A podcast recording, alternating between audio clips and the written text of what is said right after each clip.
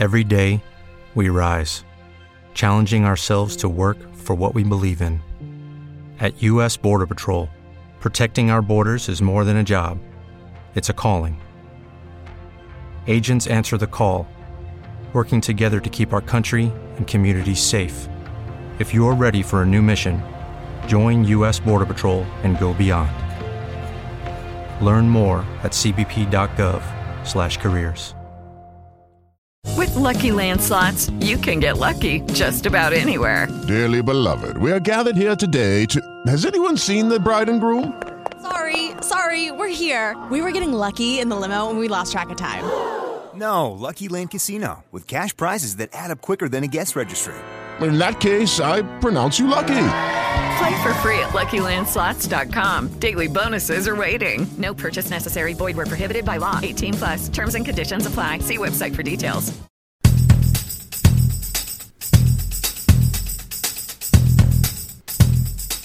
Nel Fedro di Platone, Socrate diceva che la scrittura era una minaccia per la cultura, perché a un libro non si possono fare domande. A Socrate mancava internet.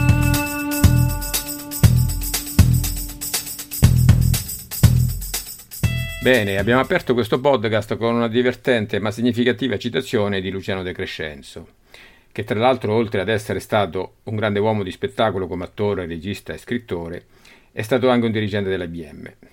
Io sono sempre Bruno Cesanelli ed in questo episodio vi parlerò, spero con un linguaggio semplice, di come Internet sia strutturato. Buon ascolto!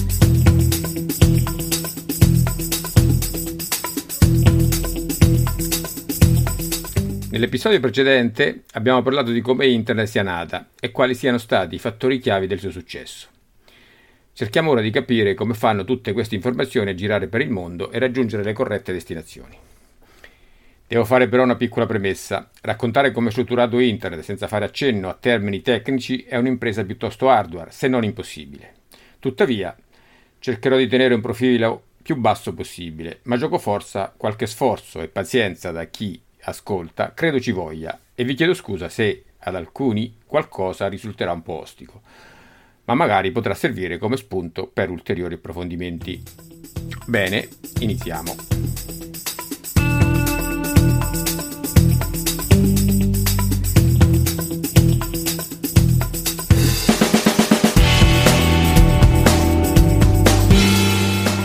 Come si è accennato nel precedente episodio, il cuore protocollare di Internet è lo stack TCP/IP, il quale è una suite di protocolli raggruppati in quattro livelli. Ma che cos'è un protocollo Internet?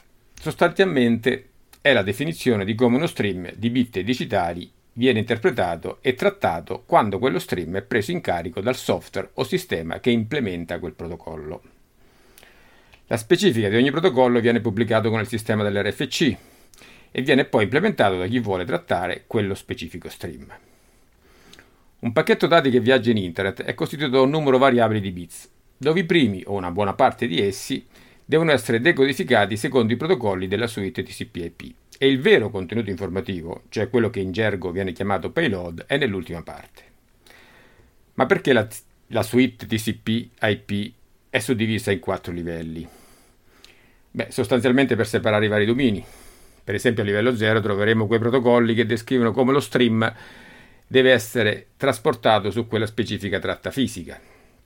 E tali protocolli quindi saranno dipendenti dal media fisico, per esempio se abbiamo una connessione seriale con modem avremo alcuni protocolli disponibili, se abbiamo Ethernet avremo altri e via via per tutti i media esistenti, o che magari vengono creati di nuovi. A livello 1 invece troviamo il protocollo IP, descritto nella sua versione 4 dall'RFC 791 e nella sua versione 6 descritto dall'RFC 1883, nella sua prima stesura. Ed è a questo livello che vengono prese tutte le decisioni di indirizzamento dello stream dai vari dispositivi router che nel percorso lo stream incontra. A livello 2 abbiamo i protocolli di trasporto, che tipicamente possono essere TCP, Transmission Control Protocol, o UDP, User Datagram Protocol. Questo livello non viene trattato dai router intermedi, se non in casi particolari, ma viene trattato dall'host di destinazione per indirizzare lo stream alla giusta applicazione. E appunto a livello 3 abbiamo il layer applicativo dove finalmente vengono trattati i dati informativi veri, cioè il payload. L'HTTP è il protocollo di livello applicativo diciamo più importante ed è quello che ha permesso e permette la condivisione delle informazioni tramite il paradigma client o meglio browser server dei vari contenuti del World Wide Web. Vediamo adesso di descrivere, aiutandoci con un esempio, come tutto questo possa consentire appunto la condivisione di un documento nel World Wide Web.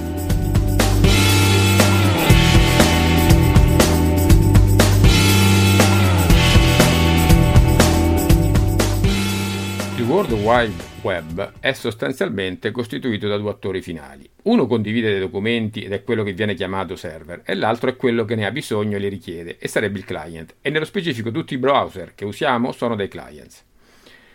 Quando si digita un URL sulla specifica barra di un browser e si clicca invio, si avvia una serie di transazioni che porta ad ottenere il documento richiesto.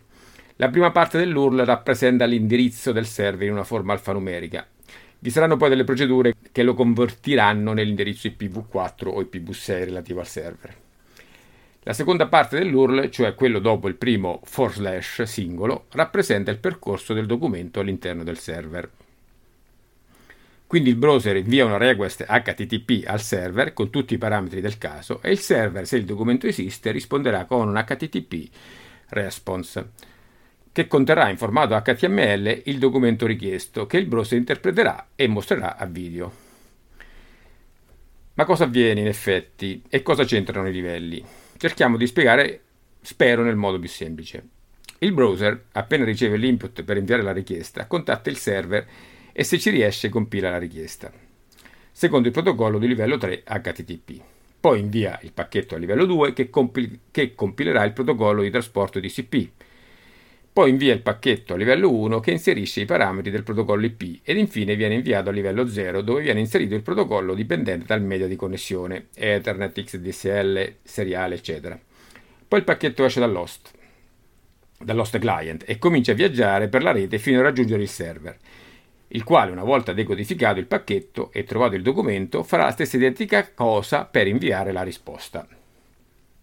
Insomma, il client fa una domanda ad un server e il server, una volta ricevuta la domanda, cerca se è possibile di rispondere inviando il documento corretto. Il protocollo di livello 4 è l'HTTP, Hypertext Transfer Protocol, e il documento viene formattato con, con il linguaggio HTML, Hypertext Markup Languages, che tutti i browser sono in grado di codificare.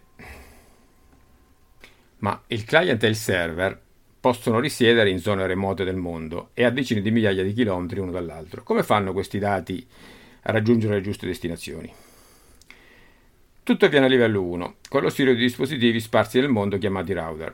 Questi dispositivi decodificano il livello 1, dove vi sono le informazioni di indirizzamento tramite il protocollo IP, poi sulla, sulla, base di tabelle dette di routing, costruite dinamicamente o anche staticamente, il pacchetto viene inviato al router successivo, che svolgerà lo stesso lavoro fino a raggiungere la destinazione finale. Il primo router che incontrerà una richiesta HTTP che esce dal nostro computer o smartphone è tipicamente il router XDSL di casa o dell'ufficio, poi ne attraverserà diversi altri prima di raggiungere il server. Ma come fa un router a indirizzare il pacchetto verso una specifica destinazione? Un router ha normalmente più interfacce di rete, ognuna delle quali si rivolge ad un percorso specifico. Nella configurazione del router vi è appunto una tabella di routing appena accennata, dove vi è scritto per ogni destinazione o gruppo di destinazioni quale interfaccia scegliere o quale sia il prossimo router a cui inviare il pacchetto nel caso di interfacce di tipo broadcast.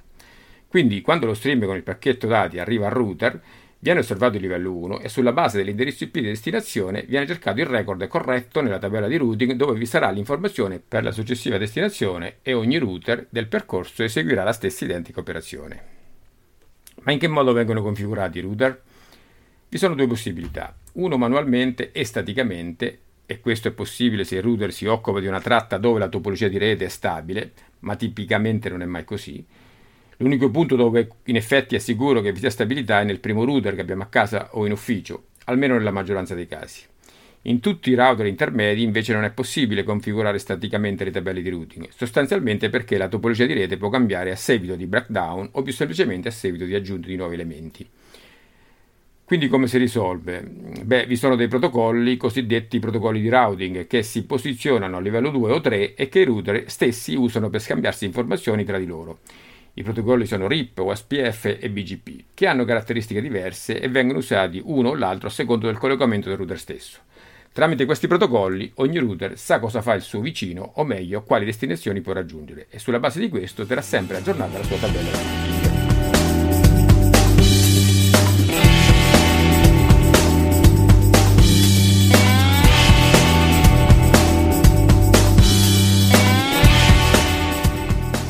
Quindi, ricapitolando, abbiamo detto che Internet è strutturata in quattro livelli. In quello più alto è trasportato il contenuto informativo dell'applicazione che genera il pacchetto, nel livello immediatamente sotto vengono trasportate le informazioni per identificare l'applicazione che ha generato il pacchetto e di quella che lo dovrà ricevere. Scendendo ancora di un livello troviamo le informazioni di indirizzamento utilizzate dai router sparsi nel percorso per ristradare correttamente il pacchetto. In quello più basso ancora, che è l'ultimo, risiederanno le informazioni sul media fisico di trasporto. Abbiamo detto anche che, livello, eh, che a livello 1 si trova il protocollo IP nella versione 4 o 6. Vale la pena di accennare brevemente alla differenza più sostanziale che incosta praticamente nella capacità di indirizzamento. Il protocollo IP nella sua versione 4 è capace di indirizzare devices con un campo a 32 bit e quindi teoricamente 4 miliardi 294 milioni 967 296 dispositivi. In realtà molti meno perché alcuni indirizzi o gruppi di indirizzi sono riservati. Chi non è stato alle prese con i famosi quattro numeretti inferiori a 255 separati da un punto, tipo 192.168.2.1, eccetera? Beh, quei quattro numeretti non sono altro che il contenuto dei 4 byte che compongono la parola a 32 bit usata per indirizzare il dispositivo e presente nel protocollo IPv4.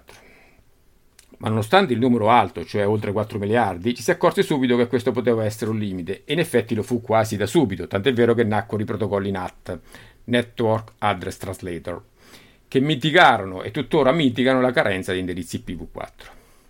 Si pensò subito quindi ad una versione evoluta del protocollo IP ed è così che nacque l'IPv6, dove, oltre ad altre modifiche, ha come particolarità il fatto di avere un indirizzamento a 128 bit e il numero di device indirizzabili è un numero che non si riesce a dire se non sotto forma di potenza cioè 2 elevato alla 128 o 3,4 per 10 elevato alla 38. Con i PV6 si superano i problemi di indirizzamento e soprattutto oggi nell'era dell'Internet of Things dove tutto è connesso la cosa è di grande importanza. Ma la gestione è più complicata, anche da un punto di vista mentale. Un conto memorizzare un indirizzo IP formato da quattro numeri separati da un punto, un'altra cosa è memorizzare un IP con un format molto più complicato che identifica un address di 128 bit. Infatti le resistenze sulla diffusione di IPv6 sono state molte. Oggigiorno tutti i device hanno la possibilità di usare uno o l'altro formato in modo automatico, ma la configurazione di un dispositivo è quasi sempre fatta in IPv4. Protocollo che resiste grazie ai vari network address translator presenti in rete. Qualcuno adesso magari si chiederà che cos'è un NAT, come funziona. Beh, spiegarlo in un podcast senza l'ausilio di slides è un po' complicato, magari un giorno proverò a fare anche un video, chissà. Per adesso basti dire che un NAT riesce a raggruppare, o meglio, a far vedere in rete più devices con lo stesso indirizzo IP. È quello che fa per capirci ogni router che abbiamo a casa. Tutti i dispositivi connessi al nostro router tramite Wi-Fi o Ethernet sono visti in internet con qualche limite con lo stesso indirizzo IP pubblico che il provider ci fornisce.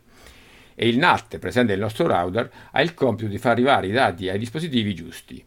Il tutto funziona se la richiesta parte dal nostro dispositivo interno ed esce e in questa operazione il NAT si salva le informazioni di chi ha effettuato la richiesta in modo che quando poi riceverà la risposta il NAT possa poi stratarla correttamente.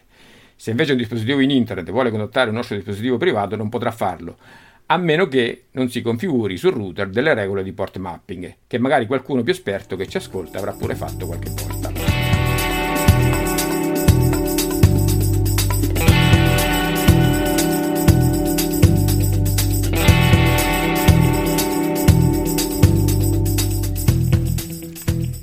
Direi che possiamo concludere qua. Spero di aver usato un linguaggio comprensibile per quando il tema sia complesso e che il tutto possa aver suscitato qualche curiosità che spinga ad, ad ulteriori approfondimenti. Di materiale dettagliato in internet se ne trova molto.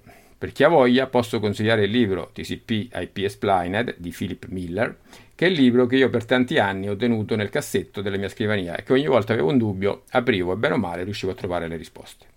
Detto questo vi saluto e ringrazio per la pazienza e vi aspetto nel prossimo episodio di Storie Tecnologiche. Ciao!